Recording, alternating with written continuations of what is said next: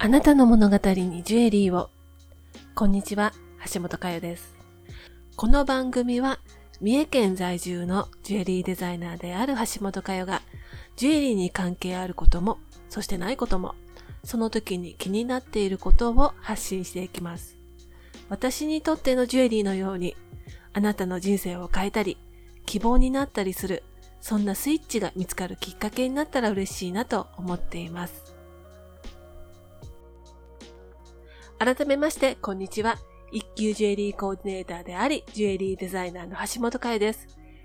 えー、っと、今日はですね、私あの、2009年からブログを書いてるんですけれども、このね、今も週に2回書いてるんですけれども、その中で一番の人気記事、もうそれだけね、こう関心が多いというか、お悩みなんだなって思っている、もう少しパールネックレスを長くしたい時に、どうしたらいいかっていう、そんなお話をしたいなと思っています。本題の前に、今日はね、なんか、すごくね、鼻声なんですよね。鼻声って標準語なのかな？ちょっとわかんないですけども。あのエアコンのせいか、まあ、ちょっと乾燥してるのかどうかちょっとわからないんですけれども、ちょっとこう鼻が詰まったような感じがして、大変お聞き苦しいんじゃないかなと思いますけれども、もうこれをね、先に言っときます。ごめんなさい。あのー、ちょっと多めに見ていただけると大変嬉しいです。このね、記事自体を書いたのは去年なんですけれども、あの、爆発的にね、その時に皆さんに呼んでいただいたってわけではなくって、毎日アクセスがあるんですよ。これって毎日誰かが検索してるってことなんですよね。なので、一人の人が見るとか、なんか注目されたから見るとかではなくて、なんか皆さんがどうしたらいいのかなって思ってらっしゃることなんだなってすごく思ってます。今回、まあ、の、ブログでご覧いただいた方もいらっしゃるかなとは思うんですけれども、このポッドキャストをお聞きいただくことによって、なんかね、解決の糸口になったら嬉しいなと思っています。えー、っと、そうそうそうで。そもそもパールネックレスの長さなんですけれども、一般的にパールネックレスっていうのは16インチえっと、センチに直すと約40センチ。で、そちらにクラスプって呼ばれる留め金をつけて、仕上がりがだいたいそうですね、42センチから43センチくらいになります。あの、身につけるものなのに、そもそもワンサイズっていうのがどうなんて思うんですけれども、まあなんか変だなと思うんですけれども、購入される時に長さ調整をするお店っていうのは少ないんじゃないかなと思います。体格や合わせたい服装によって長さは変えた方が、まあ、身につけるものとして装飾品ですから当然といえば当然で、まあ、その方にね、ぴったりと合う長さのネックレスっていうのはね、借り物感っていうのが抜けるのでとっても素敵じゃないかなって思いますよね。ですので、あの、ポン・ドゥ・プレジールがネックレスを販売するときっていうのは、長さをね、調節してお納めしたりとか、一旦お持ち帰りいただいて、あの、お洋服に合わせてもらって再調整するときなんかもあるんです。合わせてもらうお洋服っていうのが、これまた重要で、一番そのパールネックレスを使う頻度が高そうなお洋服に合わせていただきたいんです。パールネックレスを合わせる機会が一番多いお洋服っていうと、やっぱり冠婚葬祭のブラックフォーマルなんですよね。本当はね、あの普段のお洋服とかに気軽に使っていただいて、毎日でも楽しんでいただきたいんですけれども、やっぱりその一連のパールネックレスっていうのはまだまだ冠婚葬祭用の礼装用っていうのが多いんじゃないかなと思います。ブラックフォーマルで注意していただきたいことは、デザインがちょっと特徴的っていうことなんですよね。普段のお洋服に比べて首元の詰まったね、デザインが多いんじゃないかなと思います。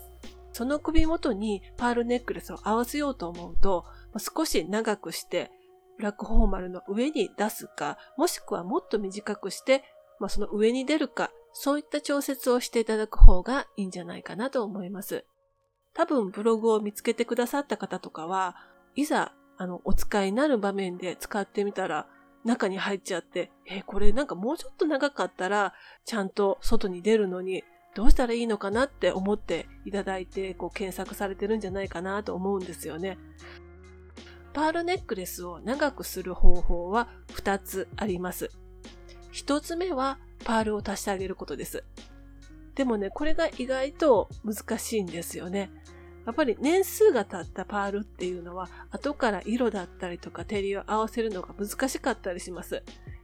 経年変化と言いまして、パールは長い年月をかけて少しずつ少しずつ変わっていく、変化していく宝石なんですよね。ですので、まあ、年数が経てば経つほど新しいパールとは色だったり照りが合いにくくなってくるんですよね。そしてお求めになったパールが例えば9ミリとか大粒だったりすると、その一粒がとても高価になるので、一粒二粒追加するだけでも、ちょっと驚いちゃうような値段になることもあるんじゃないかなと思います。そして二つ目。これがあの私がおすすめしている方法で、オールノットに組み替えてあげるということです。オールノットという言葉、初めてお聞きになった方いらっしゃいますか？オールノットというのは、もうその言葉の意味そのもので、すべてにノット、結び目を作ってあげるっていうことなんですよね。パールネックレスは糸で仕上げたものっていうのは、端の3粒3粒を取れないように、まあ、強化するためにノットと言われる結び目を作ってあげます。ノットが入っているのは端の3粒3粒だけで、他の粒はもうそのままね、糸が通ってるんですよね。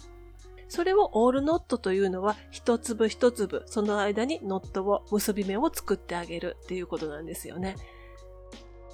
で、あの、ノット自体はとても小さなものなんですけれども、まあ、8ミリだと50粒、7.5ミリで、え、ー、と、53粒ありますから、その小さなノットの積み重ねで1連を仕上げた時に、だいたい2センチから3センチぐらい長さを長くすることができるんです。オールノットで仕上げたネックレスは42センチから3センチになりますから、それにクラスプ、留め金を追加してあげると、だいたい45センチぐらいの長さになるんです。すごい秘訣のように言うけど、オールノットで仕上げたら長さ長くなるなんて当たり前やんって、他のね、あのパールを扱ってらっしゃる店舗の方、思ってらっしゃるかもわかりませんけども、それお客様にちゃんとお伝えしてますか？私のモットーとしては、必要のないことはしなくてもいいと思いますし、必要のないお金はかけなくてもいいと思ってます。やっぱりね、それがね、お客様にとって一番いいことでもあると思いますし、長く愛されるお店として必要なことなんじゃないかなと思っています。ネックレスの糸換えの時っていうのは洗浄もさせてもらうんですよね。緩みがなくても夏場たくさん使う機会があった時は、秋になったらね、糸替えするのを私はお勧めしてます。せっかくのジュエリーですから、どんどんプロに頼って、綺麗な状態でたくさん楽しんでいただきたいなと思います。お洋服と一緒で、ジュエリーはご自分でなさるお手入れとお店に任せるお手入れがあると私は思ってるんです。お求めになられて終わりではなくって、それからね、あの、お付き合いって長く続くものですから、そういった風な長く気兼ねなくいろいろなことをね、ご相談できるジュエラーと皆様にもね、出会っていただきたいなと思っています。あともう少し、まあ大体3センチぐらいまでですかね、パールネックレスを長くしたいなと思われた時は、お付き合いのあるお店でオールノットでお願いしますって言ってみてくださいね。わざわざお店に行って聞くほどでもないんだけれども、ちょっと聞いてみたかった今更みたいなジュエリーのね、ごご質問ってあるんじゃないかなと思うんですよね。そういったご質問っていうのも、このポッドキャストでもいろいろ私がわかる範囲でしたらお答えしていきたいなと思いますので、どんどんそういったご相談、ご質問寄せていただいたら嬉しいなと思います。このね、ポッドキャストがきっかけで、こう今までね、悩んでいたことが解決できるきっかけになったらすごく嬉しいなと思っています。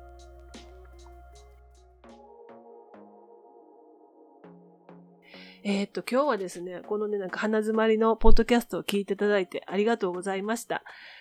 えー、っと、週に3回更新したいなと思っていますので、もうちょっとこのね、声の調子が変な時、鼻の調子が変な時は、やめておいた方がいいのかなとも思うんですけれども、始めたばっかりなので習慣になるように、ちょっと頑張ってね、やってみようかなと思っています。説明欄にそのブログ記事も貼っておきますので、よかったらご覧になってみてくださいね。今日も最後までお聴きいただきましてありがとうございます。説明欄にメッセージフォームを設置しました。スタンド FM はレター機能がありますので、ぜひそちらをご利用ください。ご意見、ご感想、ご質問などお待ちしています。それではまた次回のポッドキャストでお会いしましょう。また聞いてーなー。